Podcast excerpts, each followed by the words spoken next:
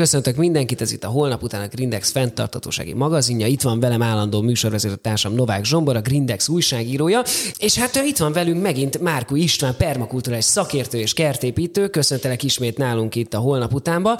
És hát az előző beszélgetésünkkor egy nagyon idilli beszélgetés folytatunk. Legalább számomra nagyon idilli volt, és nagyon megható volt, hogy beszéltél erről az életfilozófiáról, hogy hogyan álljunk a világhoz, és miről szól a permakultúra. Úgyhogy eljött az ideje, hogy ebben az adásban viszont dühöngjünk örülünk, hiszen ami, hogy hallgattalak téged, végülis a világban pont az ellenkezője történik, vagy történt, és talán egyébként megindult egy változás ezzel kapcsolatban, de hát erről szeretnélek téged faggatni majd Zsomborral együtt, hogy hogy látod, hogy mi történik most, min kell változtatnunk, és, és hova fogunk, hova fogunk kiérni a végén, hogyha ha minden jól megy, akkor az alagút végén azért csak a fény vár majd minket. Köszönöm szépen a meghívást megint, és üdvözlöm a Grindex hallgatóit. És akkor István, tehát ugye mondtam, hogy, hogy homlok egyenes szerintem azért más történik a világban az, hogy a technikát nem arra használjuk, hanem inkább kizsigereljük a környezetünket. Ezt jól látjuk? Hát részben igen, igen. Többnyire, részben. Tö, tö, többnyire igen, efele megy a, a nagy része, de valójában mi képesek vagyunk meglátni ebben is a, úgymond a, a fényt, a, a fényt az alagút végén és remélhetőleg nem a vonat jön. Igen, igen. Mert azon gondolkodtam, hogy mégis a permakulturális irányvonal az csak egy ellenreakciója a világunknak, tehát az, igazából azért beszélgetünk erről, mert nagyon rossz a helyzet, és nagyon másfelé megy, és ti vagytok gyakorlatilag a lázadók, vagy alapvetően ez itt volt mindig is velünk, csak most van nagyobb fókusz rajta, mert, mert elkezdett mindannyiunkat érdekelni, és sokkal nyitottabbak vagyunk erre. Tudjuk, hogy a világban rengeteg olyan hírek vannak, rengeteg olyan rossz dolog van, amit amire nem érdemes karriert építeni, tehát ez jön mindenféle újságból, minden honnan. Ez, ez csak időt, energiát vesz el, és addig, amíg ezzel foglalkozunk, addig nem tudunk alkotni. Ez az alkotás, és ez, a, ez a, az a, az oldala, vagy afele megy, amit, amit nem igazán engedünk be a permakultúra rendszerébe. A permakultúra filozófiája az pozitivitáson alapszik. Uh-huh. És a pozitivitás után lévő Aha. elvek, melyek az alapvető szükségleteink, az az, hogy figyelünk a földre, tehát van egy ördker, egy, egy földdel való törődés, mert ha ez nincs, akkor a stabilitásunk nincs meg. Az emberekkel való törődés, mert akkor saját magunkat nem tiszteljük.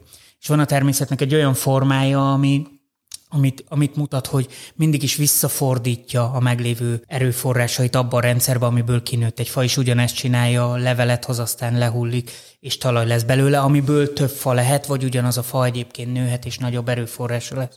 Tehát ez a, a return surplus, egy visszafordított erőforrás abba a rendszerbe, amit, amit kialkotunk egy tervezési rendszeren keresztül, az az alapvető szükséglete az embereknek, és ahelyett, hogy azzal foglalkozzunk, hogy, hogy a rövidtávú láncolatokat hogy tudjuk egyébként megváltoztatni, vagy hogy tudunk ellene menni azoknak, amit úgy érzünk, hogy nem etikus, ahelyett inkább egy túlnövő rendszert hozunk létre, ami nagyobbra uh-huh. tud nőni. Ahelyett, hogy azzal foglalkozzunk, hogy, hogy azok a rendszerek, melyek károsítják ezeket az elveket, ahelyett mi azzal foglalkozunk, hogy hogy tudjuk ezt egyébként felülírni, és sokkal te jobban demonstrálni azt, mind a mellett a saját biztonságunkat és a saját stabilitásunkat erősíteni. Mm, tehát akkor végig is egy kicsit kapufát lőttem ezzel a dühöngünk az, ebben az adásban, mert végig is a, a permakultúrának, a filozófiának a része az, hogy nem egy-egy hangos demonstrálók vagyunk, hanem igazából nem ellenségeket keresünk, vagy találunk, és azokkal próbálunk harcot vívni, hanem gyakorlatilag barátként kezelni, akit meg oktatni egy új világra, vagy új technikára. A dühöngés az egy jó dolog. Tehát, Tehát a, dű, a dű is egy, egy, egy energia, amit kivált belőled, de te döntöd el, hogy ezt akarod-e használni valamire. Én például nagyon-nagyon dühös tudok lenni például mezőgazdasági rendszerekre, de ez az hozza ki belőlem, hogy annál jobban szeretném ezt megváltoztatni. Uh-huh. Tehát, hogy hova hasznosítod azt az energiát, amit kivált belőled. Mert ez egy természetes formánk. Én nem hiszem azt, hogy ezt meg kellene változtatni.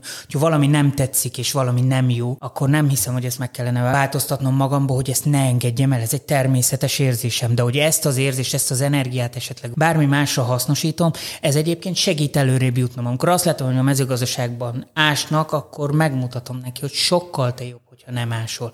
Ha, ha esetleg anyagi forrás miatt csinálod ezt a rendszert, akkor hogy tud a természet neked adni akkora hozamot, hogy az jobb legyen anyagilag? Uh-huh. Tehát ez a dű, ez valamiből fakad belőlünk, és ez egy erőforrás, amit használjunk arra, hogy egyébként alkossunk. Amit most mondtál, hogy egyébként pont, mert hát végig kerülgetjük a témát, de hát azért végig a kapitalizmus, a túlfogyasztás és ez a fogyasztói kultúra az, ami kizsigereli a földet, és ezáltal a mi egészségünket is azért hosszú távon megbékjóza. De, de akkor azt mondod, hogy egyébként van működő alternatíva arra, hogy egyébként a gazdaságunk is működjön, meg a természetünk is megmaradjon. Végig ki tudunk dolgozni olyan mezőgazdaságot, ahol jól is fogunk lakni, és pénzt is fogunk keresni, és a gazdaságunk működni fog, és Abszolút, ez lesz. mindig is így volt. Ez mindig is így volt, az elmúlt száz évben változott meg, amikor is ö, kitalált az emberiség egy olyasfajta szert, amit most műtrágyának hívunk, amikor megpróbálta a természetnek a funkcióit átvenni egy kémiai anyaggal. Uh-huh. És ennek ennek következtében jött létre egyébként a permakultúra. Az 50-es években, 60-as években, amikor Bill Mollison a, a permakultúrának a az atya észrevette azt, hogy mekkora változások lesznek egyébként a Földön, hogyha a talaj eltűnik, és az, amivel elkezdtünk dolgozni, a műtrágya és a vegyszereknek a különböző használata, meg a forgatott talaj és a természetnek a rombolása és a visszafolytása, akkor elkezdett egy olyan tervezési rendszert kialkotni, ami most már egyébként majdnem, hogy annyira virágzik, hogy nincs más olyan tervezési rendszer, nem nagyon tudunk ö, olyan komplexitással ránézni nem csak a talajra, nem csak a földre, hanem arra, hogy a stabilitását az emberiség hogy tudja egyébként megőrizni. Nincs más rendszer, legalábbis én nem tudok róla. De minden esetben vannak virágzó példák, azt mondod. Abszolút, abszolút. Tehát igazából ez, ez be, bebizonyítja azt, hogy nem szükséges a természetet rombolni és visszafolytani, hanem együtt kell azzal az energiával élni, és akkor a természet ad. Tehát abszolút az összes szükségleteinket eddig is megadta, ebből származunk, így jött létre. Ez volt több ezer évvel ezelőtt is, most is képesek lennénk rá. Ez a kérdés az, hogy a prioritás az hova megy, a kapitalizmus fele, a, a különböző rövidtávú anyagi források, azok, amik a prioritások, vagy esetleg egy olyan fenntartható rendszer, ami, ami gyümölcsözni fog generációkon keresztül is. Jó, nagyon kíváncsi vagyok ezekre a virágzó példákra, de most elmenjünk egy rövid szünetre, és aztán visszatérünk.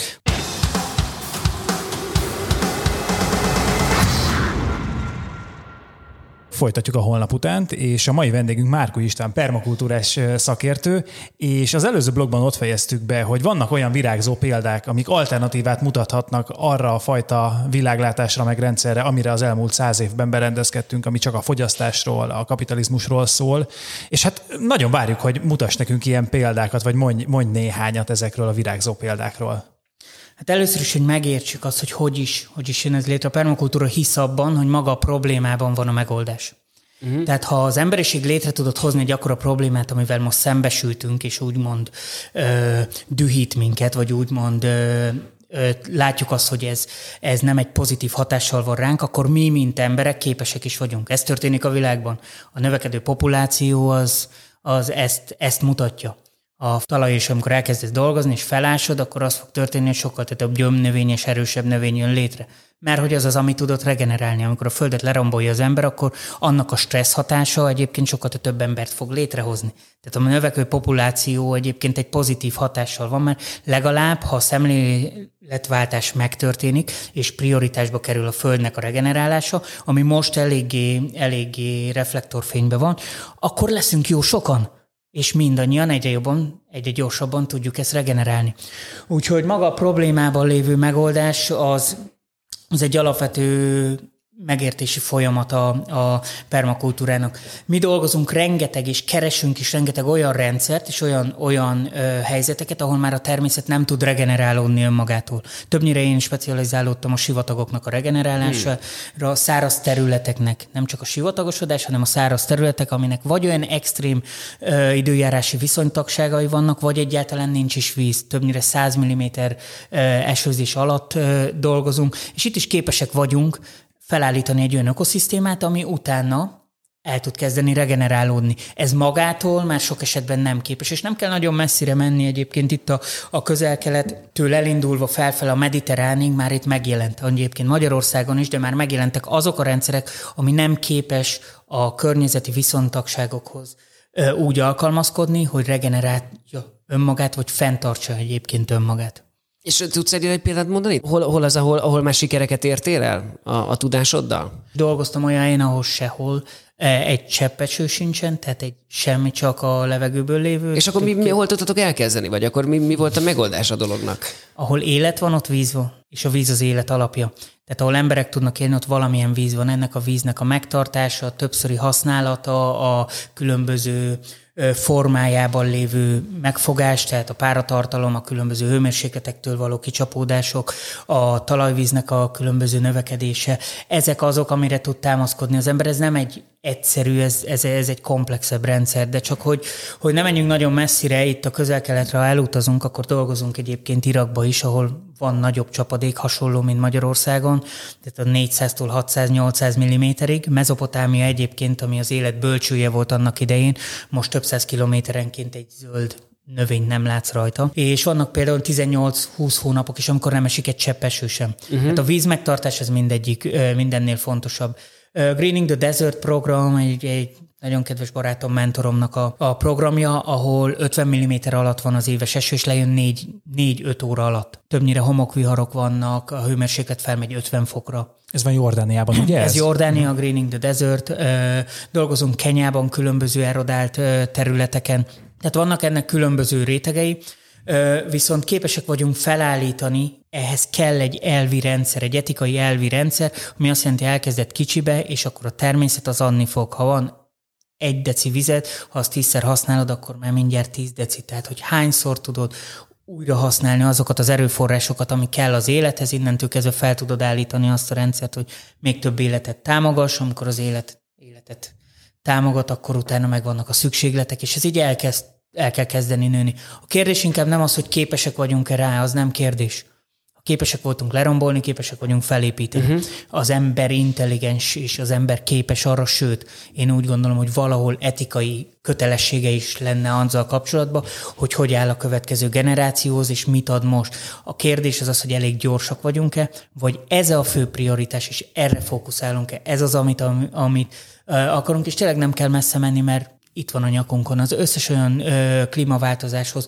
ö, alkalmazkodó növényzet, ami megmarad, de többnyire az őshonosok, és a többnyire a helyiek, azok nagyon-nagyon nehezen viselik azokat a moderációkat, amik egyébként most létrejönnek a különböző időjárási viszontagságok miatt. Magyarországon 100 74 éves szárasság volt, ha jól emlékszem, az idei évben, úgyhogy ö, olyan extrémitások, és 170 évvel ezelőtt nem ilyen volt a környezet, tehát másképp mhm. kezelte, uh-huh. mint a mostani.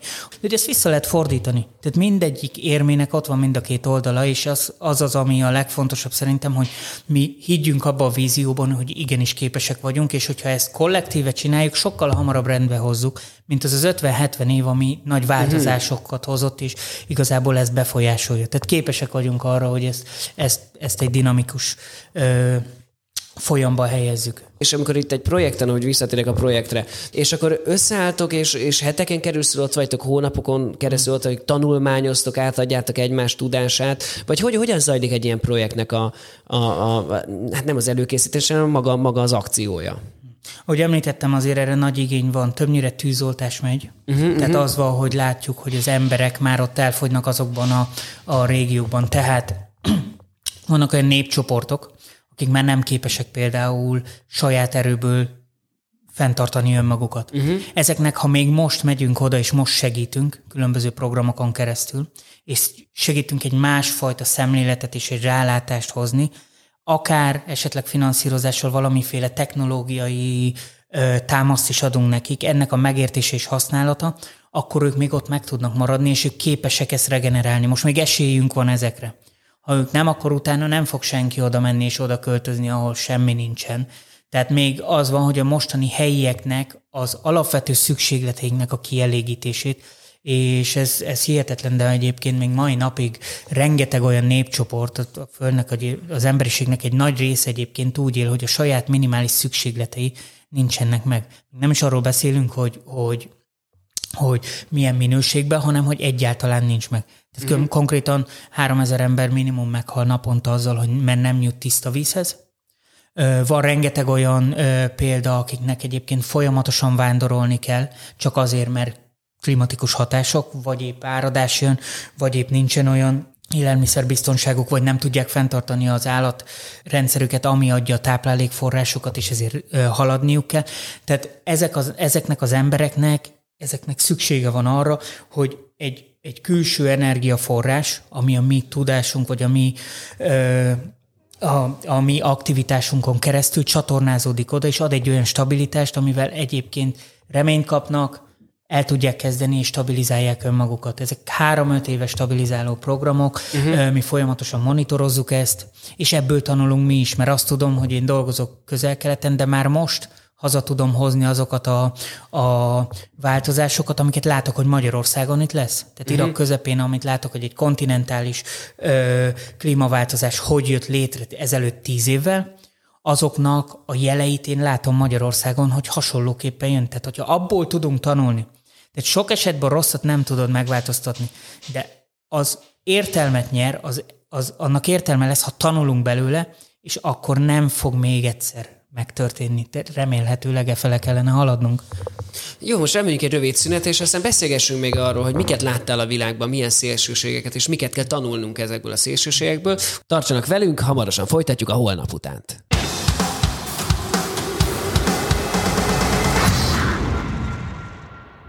Folytatjuk a holnap után a Grindex fenntartósági műsorát, és a mai vendégünk Márkó István permakultúrás szakértő.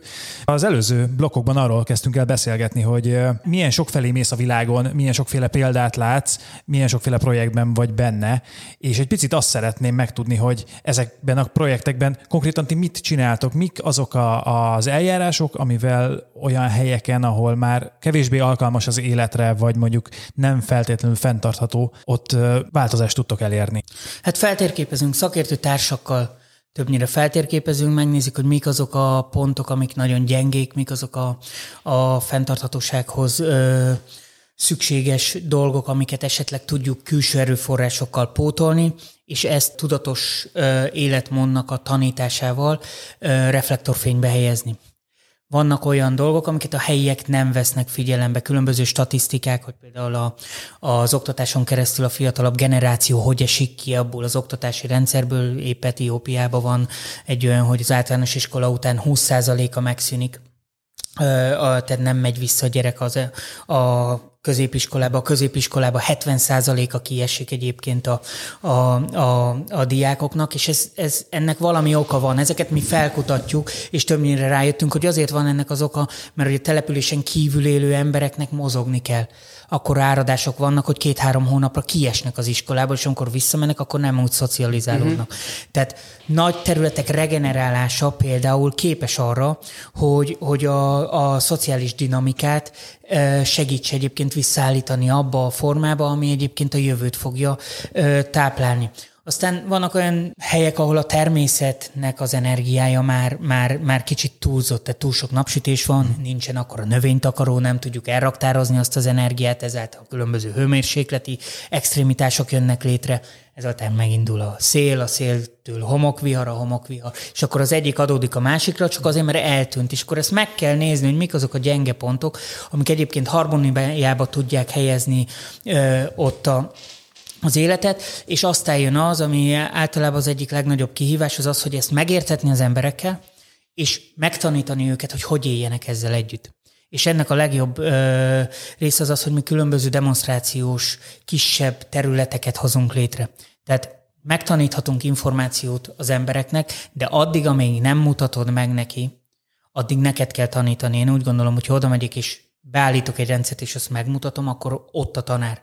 Tehát mi abba hiszünk a permakultúrában, hogy maga a természet mutatja nekünk a mintákat, és nem mi vagyunk azok, akiknek meg kell mondani. Ez sokkal fenntarthatóbb a mi részünkről is, mert kisebb, ö, nagyobb expedíciókkal, egy-két hetes aktivitással, folyamatos monitorozással és egy-két éves ö, stabilitás programmal hatalmas nagy változásokat tudunk elérni, és ami a leg szebbebb a történetben, hogy az emberek itt reményt kapnak, amikor részese lesz ennek, akkor ennek örül, ez jól érzi magát velem, mi is jól érezzük magunkat a természetben. De vannak például az iraki területeken olyan, hogy a, a a maga a komposzt, mint szó, az nem is jelenik meg. Tehát a, a tolmácsom konkrétan nem tudta elmondani azt ö, egy szóval, hogy mi az a komposzt, tehát az, hogy a talaj egy élő közeg, az nincs meg a köztudatban. Uh-huh. Tehát, ha azt nézem, akkor nincs ott a tanár, nincs ott az, amiből tanulni tudunk, tehát itt ki kell alakítani. És akkor erre ott van az, ami amúgy is létrejött annak idején a sivatagokban, vannak természetes sivatagok is, vannak az oázisszerű rendszerek, amikor csinálunk egy olyan területet, ami egy oázis, és azt meg tudja mutatni a többieknek, és innentől kezdve remény van arra, hogy a helyiek átveszik ezt a metódust, elkezdenek e, e fele érdeklődni, mi adjuk nekik az eszköztárt, és akkor így, így tud talán a növekedés elindulni. Uh, és mi az, amit mi magyarok egyébként át tudunk emelni? Tehát amit be, mondjuk, mondjuk mostanában hiszen mondtad, hogy uh, vagy hát gondolom az elmúlt húsz évben ez sok változást láttál a világban, hiszen talán mondhatjuk, hogy drámaian változik a világunk, és, és, és hogyha csak az elmúlt évekre gondolok, hogy miket tapasztaltunk, akár már Magyarországon is, mi az, amit te tapasztalsz, hogy mi az, amire fel kell készülnünk, és fel kell készítenünk magunkat majd a következő évtizedekre? Hát ha egyet kiemelhetek, akkor az a víz gazdálkodás. Aha, tehát, tehát a víz... Azt azért úgy, úgy be lehet látni, Magyarországon nincsen víz probléma. Tehát vízgazdálkodási problémák igenis vannak, ezek uh-huh. különböző oknál fogva létrejöttek, ebben nem érdemes belemenni, az a lényeg most hol, hol tartunk.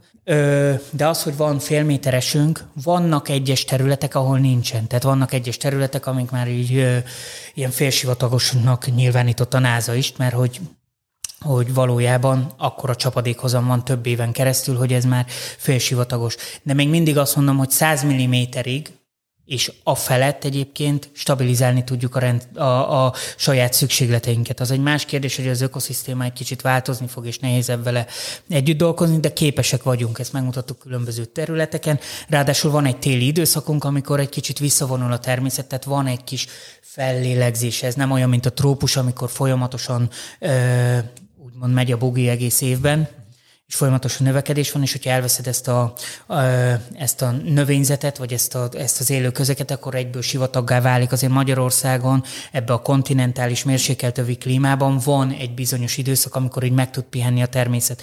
De a vízgazdálkodás az egy nagyon fontos dolog. Azt hiszem az idei év ez igazából ö, reflektorfénybe is hozta ezt. Remélhetőleg a szakemberek is és az ehhez kapcsolódó olyan aktivitások egyébként így le is fogják vinni ezt így a területekre, és elkezdjük a, a különböző vízgazdálkodási dolgokat, és hogyha ez megvan, akkor utána ráépíteni azokat, ami ha a víz megvan és a, a talajépítés elindul, akkor erre ráépíteni a különböző regenerációs folyamatokat, az, az, az nem egy olyan hatalmas nagy tudomány.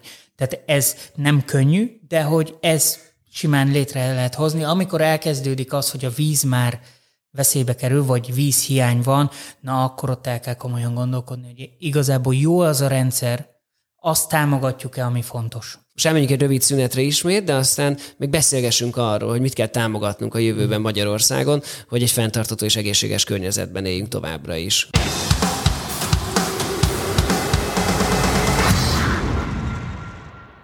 Folytatjuk a holnap után a Grindex fenntartósági műsorát, és itt van velünk a stúdióban Márko István permakultúrás szakértő, és nagyon sokat beszéltünk a globális problémákról, majd az imént rátértünk egy kicsit már a lokálisabb, a magyar helyzetre. Ugye azt mondtad, hogy Magyarországon víz problémák jelenleg még nincsenek, inkább vízgazdálkodási problémák, illetve kihívások vannak. És ha már elkezdtünk Magyarországról beszélni, mely más területeken lehet még Magyarországon változást elérni, illetve kell változást elérni azzal, hogy a klímaváltozás ugye betette itthon is a lábát? Hát igen, a vízgazdálkodás az egy, az egy főbb, főbb fókuszpontja ennek, és a változások, a száraz időszakoknak az áthidalása az megint csak. És akkor meg is érkezünk oda, hogy valójában, hogyha a permakultúra az életet támogatja, és az élő rendszereknek a generálása, akkor hogy tudunk ránézni egyébként a növényrendszerre, egy fának hány százalék a víz, hogy tudunk vizet megtartani, ami azt jelenti, hogy a talaj az az egyik ö, legjobb tényező arra, hogy, hogy vizet megtartsunk, és a különböző ökoszisztémák hogy tudják ezt, ezt a vizet megosztani, még mielőtt el nem folyik, még mielőtt el nem párolog, még mielőtt el nem megy a különböző területenkről Úgyhogy ez a terület alapú igazából problémának az ecsetelése, de a vízgazdálkodásban az azért ki, ki kell oda térni, hogy vannak ilyen döntéshozó ö, szerepek is, ami az embereken múlik. Tehát az az, hogy milyen jogszabályok, mi, mi az, amire lehetőséged van, hogy tudod a vízmegtartást egyébként aktívan megcsinálni ö, Magyarországon, hogy mennyire támogatja egyébként a különböző rendszerek az, hogy te egy területeden a saját fenntarthatóságodat, a saját vízbiztonságodat ö, ki tud alakítani. És van ezek közül olyan, amit egyébként mi egyszerű polgárok is tudunk alkalmazni. Tehát mondjuk akinek kertje van. Tehát, hogy, hogy ott is tudunk valami változásra ezzel a permakultúrával, gondolkodással, akár a vízgazdálkodásban behozni az életünkbe? Abszolút visszakanyarodunk ugyanoda, miből jön az összes, az életnek a nagy része, nem az összes, de az életnek a nagy része ez a talajból. És a talajépítés az eleve közvetlenül kapcsolódik a vízgazdálkodáshoz. A talaj tud táplálni másfajta növényrendszert, azoknak a növényeknek nagy része víz lesz, ha most egy, víz fel, egy fa felszív valamennyi vizet, azon, azon a víz átfolyik, felmegy, lemegy a fán, és akkor a következőnek átadja, még mielőtt elfolyik. Tehát, hogyha hozunk egy közösségi, növényközösségi formát, és azt nézzük, hogy van tíz fa, tíz fának nem kell tízszer annyi víz, mert az megosztja az erőforrásait. Mm. Ez egy kicsit másabb, mint a modern világban lévő szociális helyzet, a, a megosztás meg a birtoklásra egy kicsit kivetítjük, de hogy megosztja az egyik fa a másikkal, amikor felmegy a, a vízben és lejön, és az nem elfolyik, hanem átadja a másiknak és akkor hányszor van használva. És ha ez, ezt egy kicsit időbe eltoljuk, akkor az éves csapadékhozam, ez így vissza tud folytódni. Megmarad a talajban, megmarad a növényrendszerben, a növénynek szüksége van a talajhoz, a talaj táplálni fog több növényt, ezáltal a vízgazdaság és a vízgazdálkodás, vagy a víz megtartás az élő rendszerekben lehet a legjobb formája. Aztán Persze vannak olyanok, amikor struktúrákat hozunk létre, tehát különböző tavak, tárolók, ez is megoldása, de hogy élő rendszereknél jobban nem tudunk a vízgazdálkodással egyébként dolgozni. Egy, erről egyébként egyre többet is hallunk, nem? Hogy, hogy, hogy a fák, a fák rendszere, és mi van a talaj alatt, hogy a sokkal bonyolultabb, mint amire, mire, amit, amit gondoltunk, gondoltunk, hogy kommunikálnak egymással, hogy segítik egymást most, amit te is elmondtál. Ez egészen fantasztikus, és egészen csodálatos. De hogy látod egyébként, hogy permak, permakultúra, oké, hogy most beszélgetünk itt, hogy itt vagyunk hárban, két permakultúra szakértővel ülhetek egy helyen, szóval azért valószínűleg ez Magyarországon még ritka, hogy egy, egy teremben ennyien legyenek a permakultúrával foglalkozó foglalkozó személyek, de hogy látod, hogy kezd teret nyerni ez a dolog, hogy kezd ez a gondolkodás, ez a filozófia egyébként megmutatkozni a mezőgazdaságtól kezdve, a kertépítésen át, egyáltalán a, a, az iparunkig? Abszolút. Abszolút, és ezt a tervezési rendszert mindenféle ö, másfajta terü- területre rá lehet illeszteni. És akkor nem menjünk messzire, itt ülünk ebbe a szobába, ahol ti is egyébként a permakultúrát tudjátok használni arra, hogy a, hogy a fenntarthatóságot egy kicsit népszerűbbé, egy kicsit ö, reflektorfénybe használjuk. A permakultúránál nem találok stabilabb növekedési rendszert, amely a jövőt ennyire se tenni. Tehát így Magyarországon rengeteg érdeklődő van, egyre több uh-huh. szerencsére, egyre több szakember is van, egyre nagyobb rutinjuk is van ebbe, de hogy minél többen leszünk, tehát ebben nem profinak kell lenni valamiben, hanem fel kell ismerni azt a természetes formát, hogy a természetnek a diverzitása a stabilitást hoz. Uh-huh. Közöttünk is ugyanez van. Amikor te ezt tudod, te a másik ember azt tudja, a harmadik, és egy nyelvet tudunk beszélni, amiben eszköztárat ad a permakultúra, hogy igenis egy irányzatot követünk, és elfogadjuk egymást, akkor együtt a saját erőforrásunkkal, a saját olyan erősségünkkel tudunk egy rendszerbe együtt élni, és akkor így van, van egy olyan ö, világos jövőképünk, amivel egyébként nem elnyomnak ezek a, a dühöngő problémák, hanem inkább ezek csak motiválnak arra, hogy igenis lehet ezzel pozitívan együtt élni. Tehát akkor egyszer, egyszer azért eljön az a pillanat, most remélem meg tudod válaszolni, hogy kb. ez mikor fog eljönni, amikor majd nem kell külön felhívni majd a figyelmet arra, hogy ez egy biotermék, hanem természetesnek fogjuk venni, hogy ez egy biotermék. Ez, ez, ennek van realitása? Te hogy látod? Az, hogy bio, az egy, az egy dolog igazából, hogy táplálja a jövőt. Uh-huh. Tehát itt nem csak a minősége a mostannak, tehát itt van egy idő tényező, uh-huh. ami mindegyik permakultúra tervezésben benne van, hogy táplálja-e a jövőt. Tehát az nem elég, hogy fenntarthatóság. Az már rég nem elég. Tehát, mm. hogy a fenntarthatóság addig jó, amíg, amíg van egy jó ö, környezetünk, amit fenn kell tartani. Ha csak a fenntarthatóságra törekszünk most, akkor az nem lesz elég. A klímaváltozás, földanya, az oly mértékben változik a felszínen, sivatagosodás ez egy jel, a klímaváltozás ez egy jel, sok-sok ilyen jel van, olyan dinamikában változik, hogy a fenntarthatóság az már nem elég. Uh-huh. A permakultúra ad egy olyan eszköztárat, amikor én is, oké, okay, megtaláltam a saját fenntarthatóságomat, a saját szükségleteimet, de azt keresem, hogy hol ment valami félre, hol vannak károsodások, és hogy tudom ezt a lehető legszélesebb körben, a lehető leggyorsabban együtt veletek és a többiekkel, mint például most is ezen dolgozva, hogy hogy, hogy tudjuk legjobban dinamikára emelni. Na hát Zsombor, mondhatjuk, hogy mi rajta leszünk ezen a dolgon, ezzel a rádió műsorra is, de hát végül a saját életünkkel is, hiszen nagyon törődünk vele, főleg te, hogy te permakulturális szakértő vagy, most már többször nem mondtam el a műsorban.